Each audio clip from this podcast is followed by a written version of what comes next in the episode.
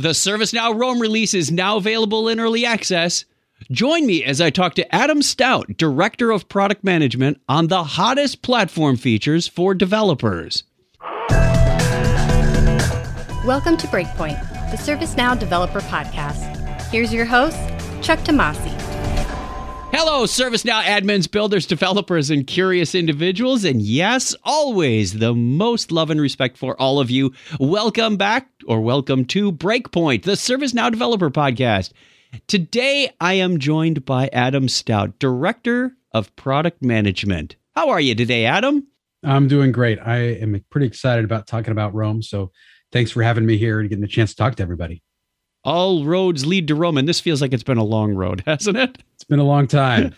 I'm really glad we're here. I'm just glad I have another picture to put on social media where I'm actually in the place we're promoting. Because in 2018, we went to London, Paris, and Rome. And I went, oh, well, that works out well. So look forward to seeing that.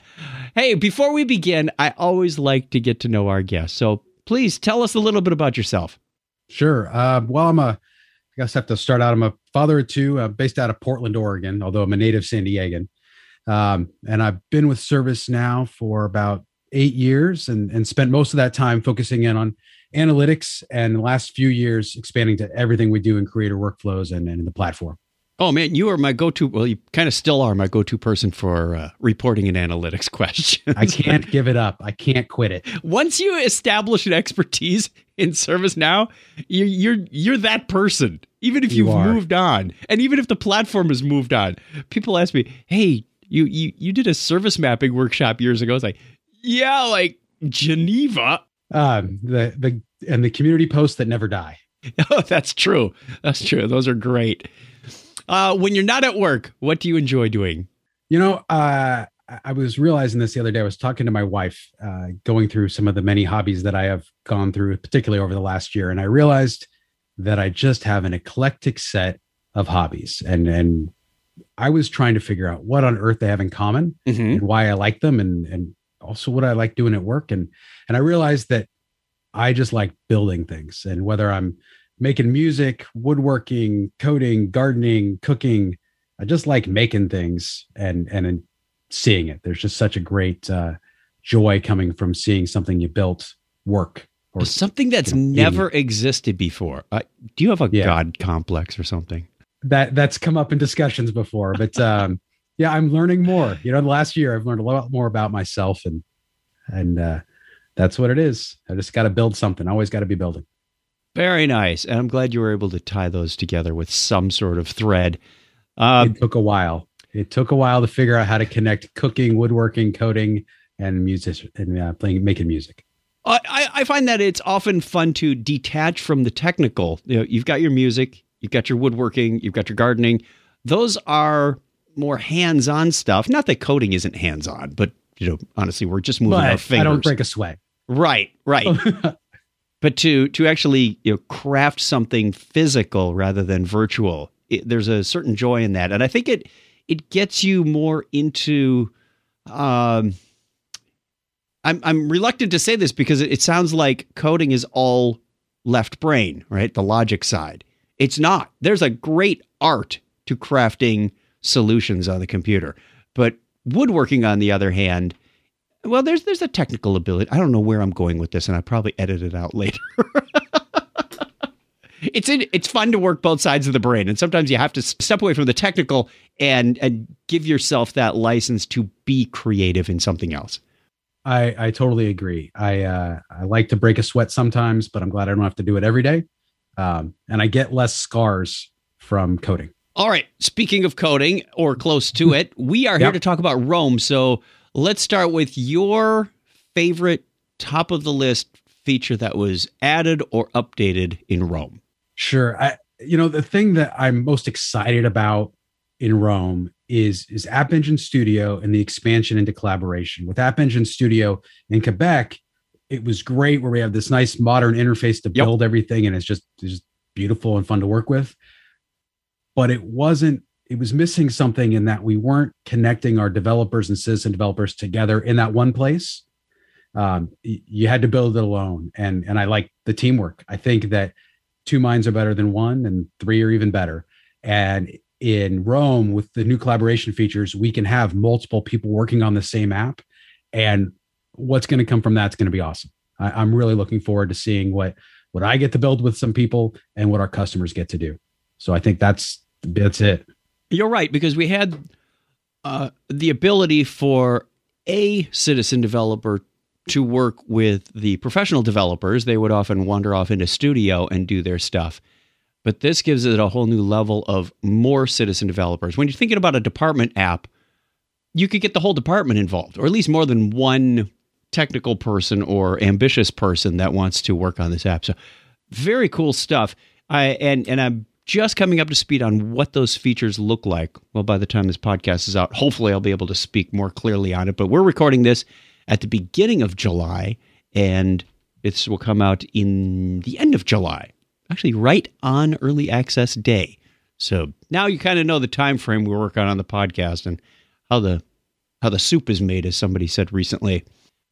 Okay, let's talk about uh, Flow Designer. We're also going to be talking to Jake Berman about this on the next episode, so we'll have more about this. But I want to hear what you find fascinating or what's interesting in Flow Designer. So Flow Designer, uh, it's it's great. You know, once you start getting into Flow Designer, I I, I love how how simple it is to build such complex things.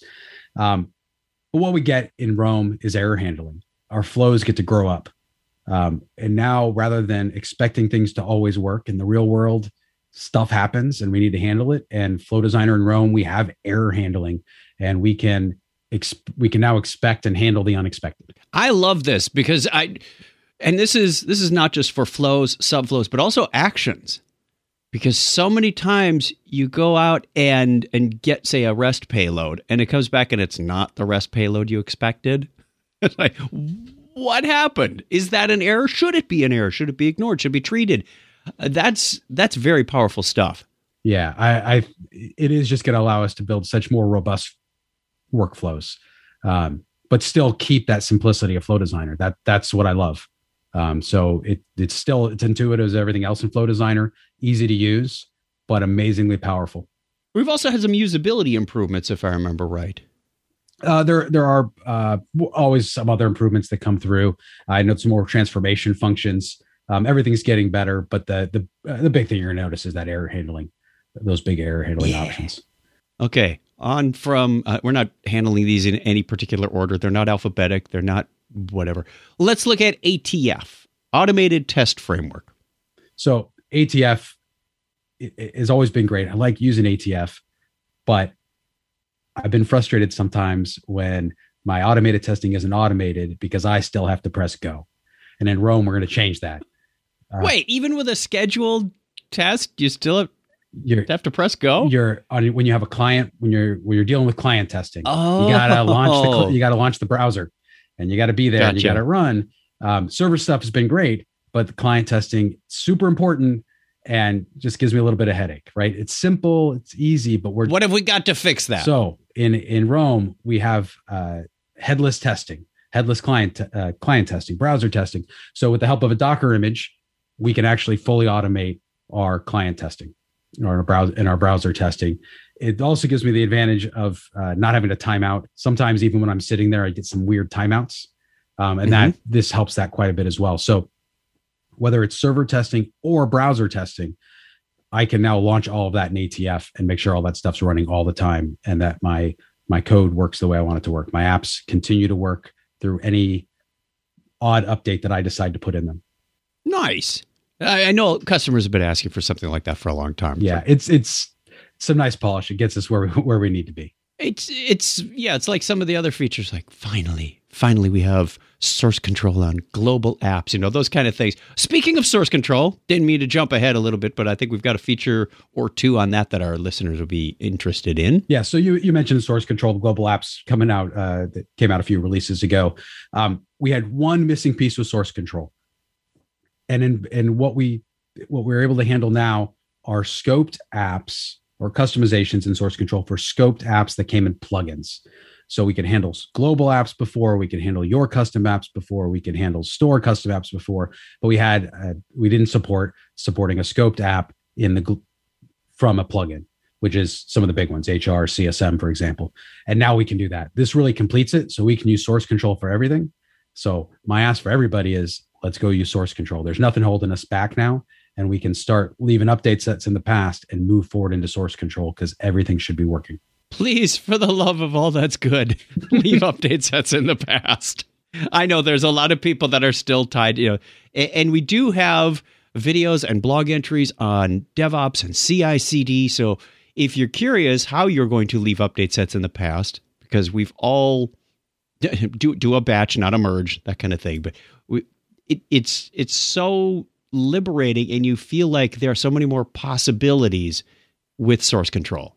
Uh, absolutely, it's uh, it's different. We I think hopefully a lot of us are comfortable with update sets, but it's there's no more excuses. It's time to go forward up to source control.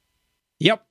Um, command line interface. Now I thought we've had a command line interface in the past, but you clarified me on a point. Um, there there have been a couple in the past, and and the big thing for for the command line interface is that it came out just after Quebec with the miracle of the store.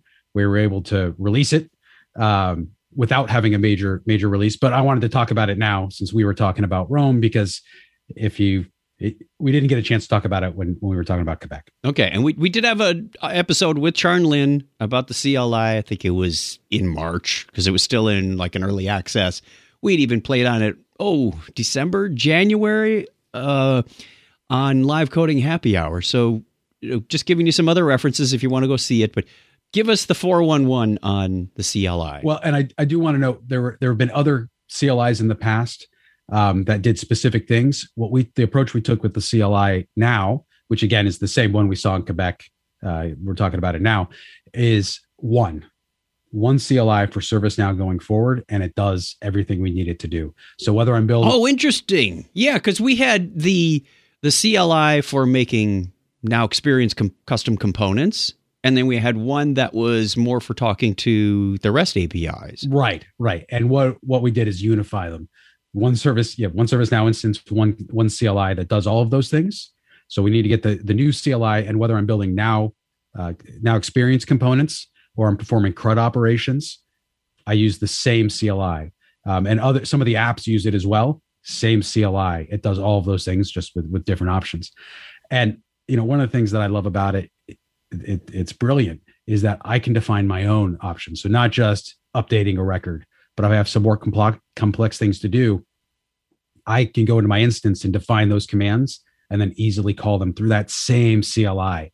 I don't have to have four different versions and everything it goes through. I keep one up to date and I can use it. And I'm I'm a command line geek. I love the command line, the simplicity. Um, it's uh, UEs are it, it's great. Everything's great, but I love it. I love the command line, and now I have that full power in a very supported way that lets me do any very weird use case that I want to handle.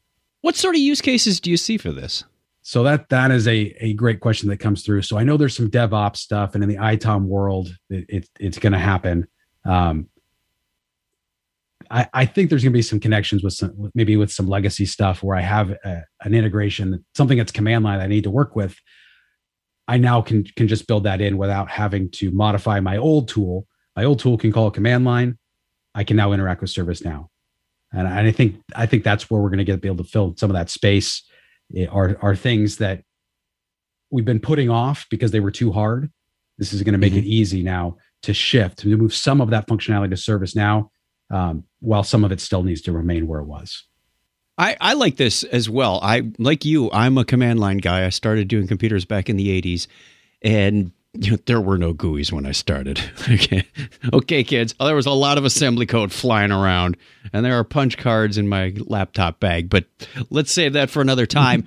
the uh, this unlocks another vector, if you will, it, it, to to get work done. Like you said, it it may be some command driven. Uh, think of things like IFTTT. You know, you could be doing operations with triggers that trigger the CLI. And I absolutely love that it's extensible, that I can put on my own command structure and sub command structure.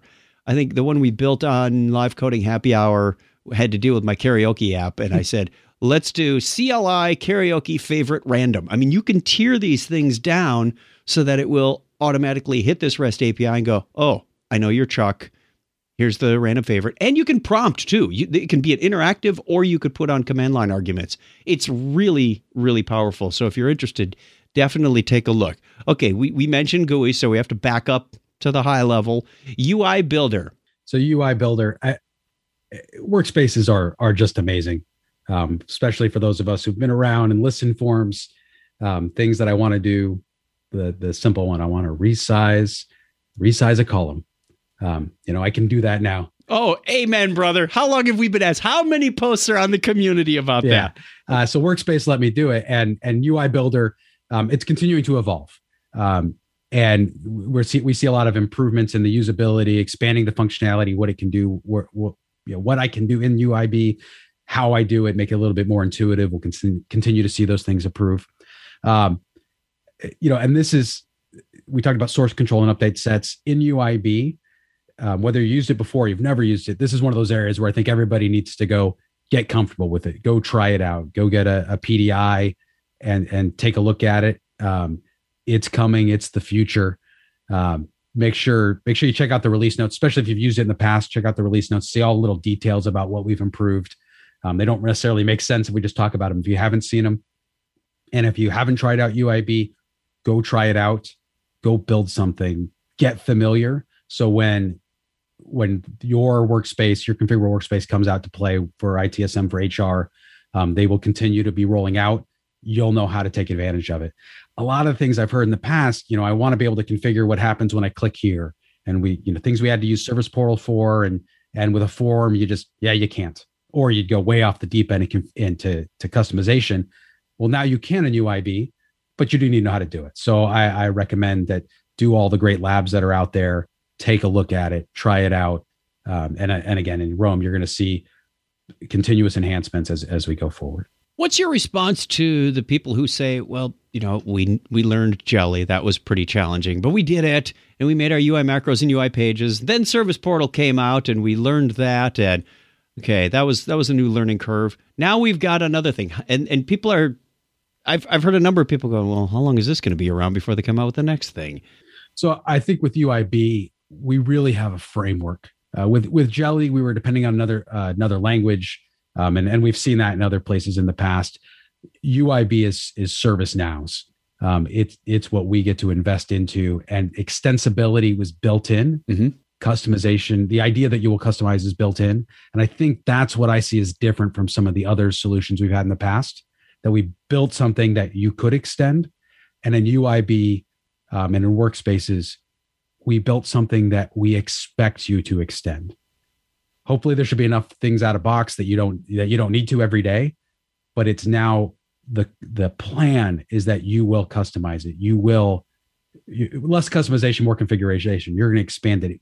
Clicks not code. You will get it to do what you want it to do. Um, and we need to put that power in your control right put make that easy for you to do uh, without doing anything weird or unsupported that's the big difference i see in, in workspace and and again this this is the future. It's where we're going to be. And that's why it took so long to roll out. I think we saw the first workspaces in what, Madrid in 2018, something. It's been around for a number of years. We're making it now configurable. UI Builder is there, and you can build custom components. We wanted to make sure all those standards and extensibility was in place before we launched this because one of the worst things you do, and you probably know this as a developer, dear listener, you don't want to change your API after it's been public and, and, and with that, I, I, do want to note that there are two types of workspaces: uh, the the the 2018 versions and what we have now. Uh, what we saw in, in, Quebec were the configurable workspaces. That's what CSM is using, and that's what everything new is going to be using. Um, configurable workspaces are only created in in A, uh, AES when we're building new configurable workspaces. Mm-hmm. The old workspaces in Studio were actually were actually turned off in Quebec. Um, that's those were harder and not customizable enough. So there was a major change within the last couple of releases to make configurable workspaces again to em- embrace that configuration. Um, you know, we we understand that's what we you need to have. That's what you need. That's what we built. That's where we're at now in UIB. Excellent. Thank you very much for clarifying that because I don't know that a lot of people know there's kind of Gen 1 and Gen 2 stuff. Exactly. Uh, and a couple of releases ago, I think it was Paris, a year ago, we came out with Process Automation Designer and Playbook. And we didn't see much new in Quebec, but we've got some updates in Rome that are worth noting. Sure. So, so with Process Automation Designer and Playbooks, um, we see we do continue to see some more polishing uh, that, that came through. So, uh, one of the big examples is the uh, the ability for an agent to be able to input some data into their playbook and then create the record um, mm-hmm. hitting more use cases on how we want to use it uh, we saw the first version a couple releases ago and now based off customer feedback making it more usable more what you want it to be um, better integration with uib and allowing you to to leverage the playbooks so rather than two coexisting technologies we have two integrated technologies that come through um, and a really big uh, note for this for for for Pad is that we've moved from the base functionality in the platform to a store app, and this is really important because it allows us to innovate faster. Um, we don't have to wait just for the big bang family releases that come through to get these these core improvements that come through. So the same thing with AES. An App Engine Studio is a store app, which means we do get multiple updates, uh, not just twice a year, but the updates can come through once a month. For process automation designer playbooks, same thing. So we're going to see faster innovation, uh, asynchronous to the major family releases, which also means you don't always have to upgrade everything just to get that one piece of core functionality that you want to have. So make sure you check out that store going forward. Very nice. Yeah, we're seeing more of our platformish features going that way too. So I'm I'm looking forward to that. It's going to make our life a little more challenging on our end, but hey, it's good for the customer. It's we'll do that. Good for the customer. Causes me lots of headaches, but uh, it's willing for it. Another one that I saw in Process Automation Designer was the preview function. You can now like preview it in Playbook to see how it's going to look. So if you're designing these flows in pro that's not the right word flows. What are they called? The the, the, the playbooks. If you're designing a playbook in pad, then you can actually see what it's going to look like. I was, I was watching that TOI video recently and I went, that's nice too. So again, with the usability, we're we're learning how people are using it and want to use it, and then addressing that and and faster turnaround. Yeah, and and I'll, and again, we can we can now make changes in the store, and you don't have to wait for that big release. You don't have to upgrade your instance to get the fix that you want because we can get it from the store. And I think this is another area, just like with UIB, that get out there, use it, give us your feedback so we can make it so we can make those improvements. The the solutions the out of the box solutions coming with itsm uh, csm is already there are using these technologies. All of us are going to be using these technologies whether you want to or not. I hope you want to but whether you want to or not you're going to be using it in a couple releases. Now is a great opportunity to take a look at it give us your feedback. What is it missing? Where can it be better um, you know talk to us reach out to us uh, give us that feedback so that way when you have to use it, it's already going to do exactly what you want it to do.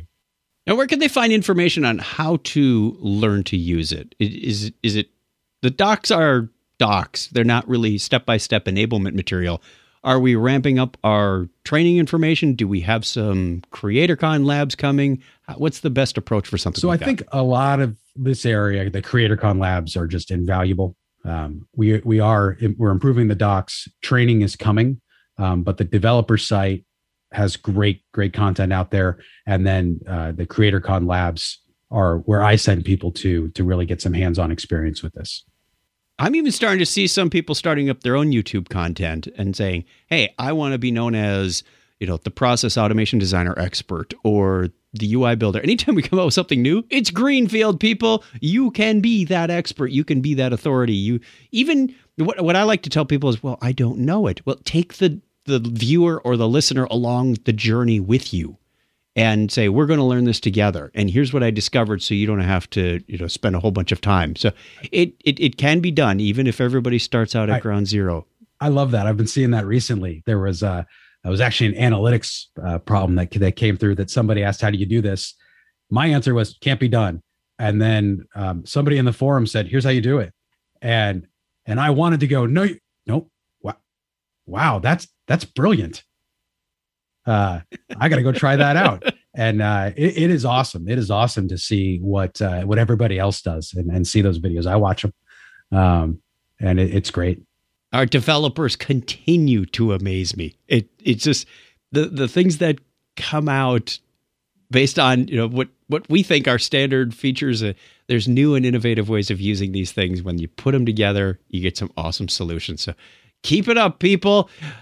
All right, one of my favorite features Integration Hub. I like making things talk to other things. Been doing it for decades. That's what gets me up in the morning. So dive in to Integration Hub, but don't steal Jake's thunder. I'm just kidding. So uh, with with Integration Hub, we we continue to see lots of spokes, and I, I'm not going to talk about that. But the spokes come out all the time.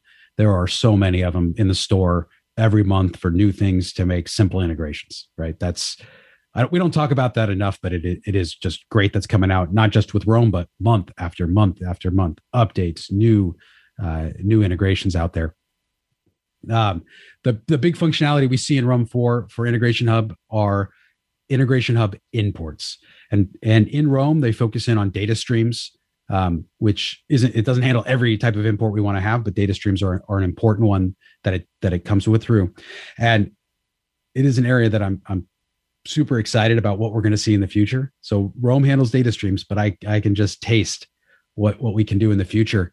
Um, this is an area where where I did have to push myself out of out of my comfort zone to to get familiar with all of it. Um, and because mm-hmm. I, I loved writing code, love the command line stuff, but Integration Hub is just it's great. It's great when I took that step. And in Integration Hub imports, um, this is actually just really it's really easy. Before I did this stuff in import sets and transform maps, and if you have ever written an import set and a transform map, yeah, yeah, it uh, it does a lot. It's super powerful, but I have yet to meet somebody who say this is the way you should do it. This is the pinnacle of of ease of use, and in, integration hub imports. Man, they're just awesome. It's how it should be. So simple to bring data in and process data how you want to see it. Um, I, am just I'm really excited what we're going to see in the future, and with data streams in Rome, um, it's it's pretty powerful. Data streams have been out since Orlando, I believe, and I've implemented a number of them. I remember spending a lot of time in the summer of 2020 writing my own. They're great for large payloads, paginated data, something you don't want to say, hey, go get me 50,000 records, and I'll just sit here and wait because you're going to get a timeout at that point.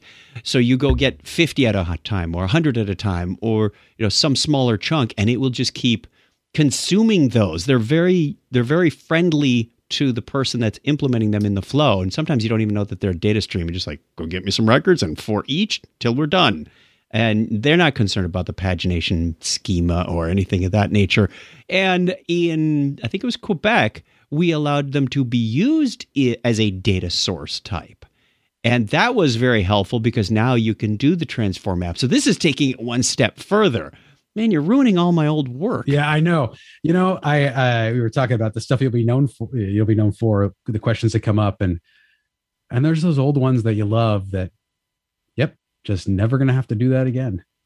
Uh, like my experience in Apollo Domain OS.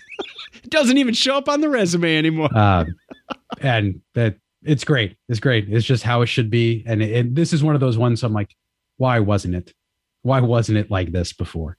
Um, right. Where was this when I was a kid in yeah, 2008? Yeah. It's like, oh, this would have been. I mean, just having the mapping assist was was a treat for me at that point. I understand. I understand. Um, so that's that's what I get from the integration of imports. Really excited about that in Rome, and then going forward, what we can do. It's this is the right direction. I will never write a REST message v2 script again. that's that's pretty much the way I look at Integration Hub at this point. For for outbound REST messages, just start in Integration Hub. You'll thank yourself later. You know, I have this huge library of code snippets, and they're just going to go grow cobwebs.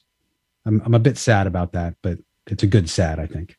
The data streams actually helped me deprecate an entire script include that was close to a thousand lines. I, I wrote four or five data streams and pff, didn't need that that script include anymore. I went, this is this is useless. It's doing the same thing and it's doing it the hard way.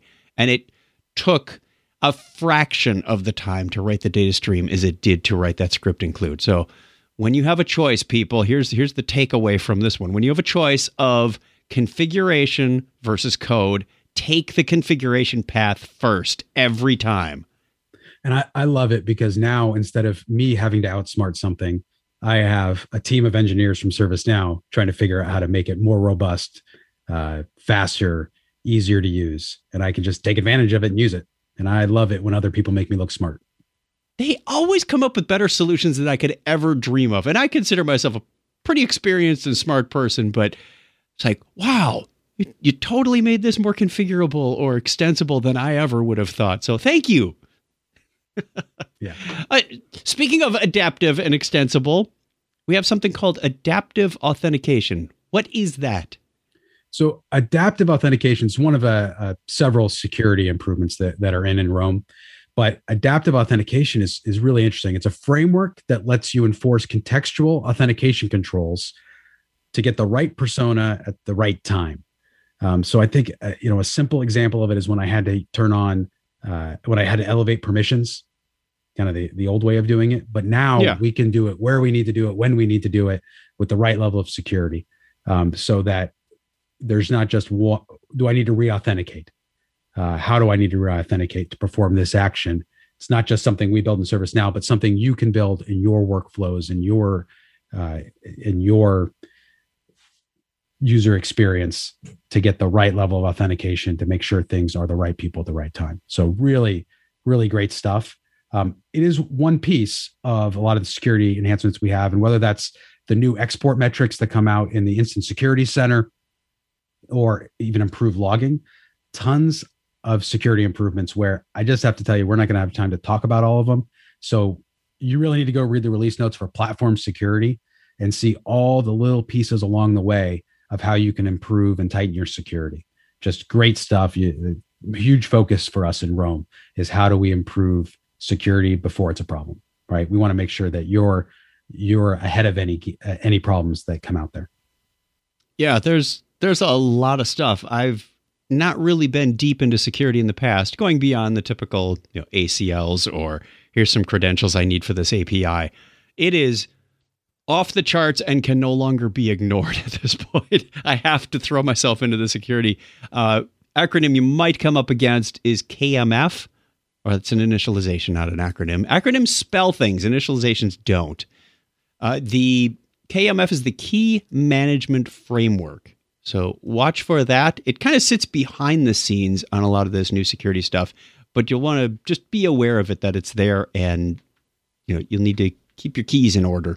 With with with security i uh i will tell you that i love it when other people make me feel smarter. And in security stuff uh, I, th- I think i'm a lot like you that I, i've looked at it but there is just so much in there uh to to learn about. But it is something that you can't ignore um, you really need to be thinking about more than just acls on on what comes through and what does it mean for this process to move to to be secure. And particularly as we move out of uh, ITSM and you're you're in security operations or in HR we're putting more and more business critical functionality into service now. think about security.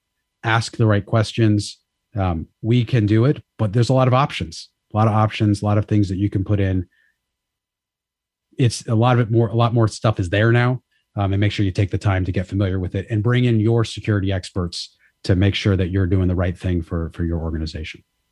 Excellent advice especially as you start bringing in those citizen developers and you're making the new applications that that start out as oh our department just needs this. Oh man i can't tell you how many times a department app is turned into an enterprise app and security is you know swiss cheese full of holes and then we have to backtrack with the ease of development and everything we can, it's something that you need to make sure you're keeping your eye out for. Um, we can you, you can improve it later, you can add more later, but make sure you're talking about having those questions now, having those conversations, um, and make sure you're implementing with a reasonable level of security from day one. Remember when being a developer was just about writing code?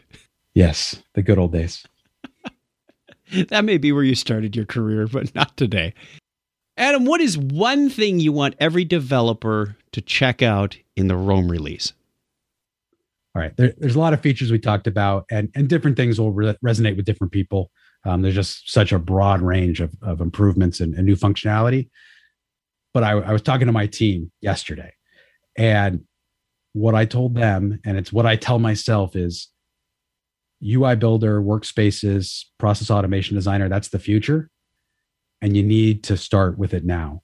Um, it's not something you can pick up in a day. Um, it's a different way of thinking in a lot of ways for a lot of us that, that have come up through the ServiceNow ranks. Take some time now, uh, get a PDI, start interacting with UI Builder, build a workspace, modify a workspace, build a playbook, uh, build an integration uh, if, if you haven't done that. Get used to the new tools while you have some time to learn them. Take advantage of the CreatorCon labs that are out there and the rest of the great content on developer. Get familiar with it. And then when the time is right and your organization is moving, it, whether it's whether it happened in Quebec to the configurable workspaces or it's happening in Rome or San Diego or going forward, if you take a little bit of time now to learn it, understand it, get to love it, you are going to be such a rock star and you are going to make your your users so happy on what they can do and it'll make your life easier when you start small. I, I, am telling people just get dip your toe into the water right? We don't necessarily jump need to jump into the deep end but dip your toe in and and start feeling it out. Get get figure out what works for you what's going to work for your organization and the, you know the the the sky's the limit. It'll be amazing that's one of the reasons why we have early access is so you get early access to this. So when your organization is ready to upgrade to Rome, for example, you are ready. You are you've got some hands-on experience. And one of the best ways that I can think to to self-motivate is to find a personal project. Create something. Look around your own sphere of of work and say, all right, I can make this better. Or let's see about taking that old service portal and making a UI builder experience, put a workspace on that. Or let's take Process Automation Designer and, and do something just cleverly simple. Yes, the labs are great for enablement and they will show you the how to. But if you really want to start finding those corner cases and get into places where you are truly learning new things, that's when you got to have like a personal project because you are going to be motivated. It's like, oh man, I've got my whole you know game collection or or fantasy football or whatever it is that that drives you and your interests. Get that into some of these new tools. Start I, every release i look at these new features and go how can i apply that to my karaoke app? How can i apply that to jeopardy? How does this impact you know, integration with Todoist or you know, something that's a little closer to home. Because if somebody assigns you work, let's face it, you do it because you got to do it, and there, there, there is the fun of learning it. But you want to be ahead of that curve and learn it on your own. You want to grab that laptop before the sun is up and go, I can just get 30 more minutes in UI Builder and I'm going to figure out how to configure this thing. And there, I did it. Great. You know, I'm all about making somebody else's life better, but I like making my life better. Very yeah. motivated. What's in it for me? Yes. oh, excellent words to end on. Adam, tell the listener where they can get in touch with you. So I'm uh, very active in the ServiceNow community. So feel free to uh, uh, see some of the stuff I've written in there. You got to, if you have a question, if at Adam Stout, I should come up. Um, I'm on Twitter at Adam Stout now. Um, happy to hear from you and look forward to, to seeing what you guys are able to do with all this great stuff in Rome. Thank you very much, Adam, and thank you, wonderful listener, for joining us today. Don't forget to check out the other ServiceNow podcast. There's a growing collection. I think there's a new one added every other week. It's crazy.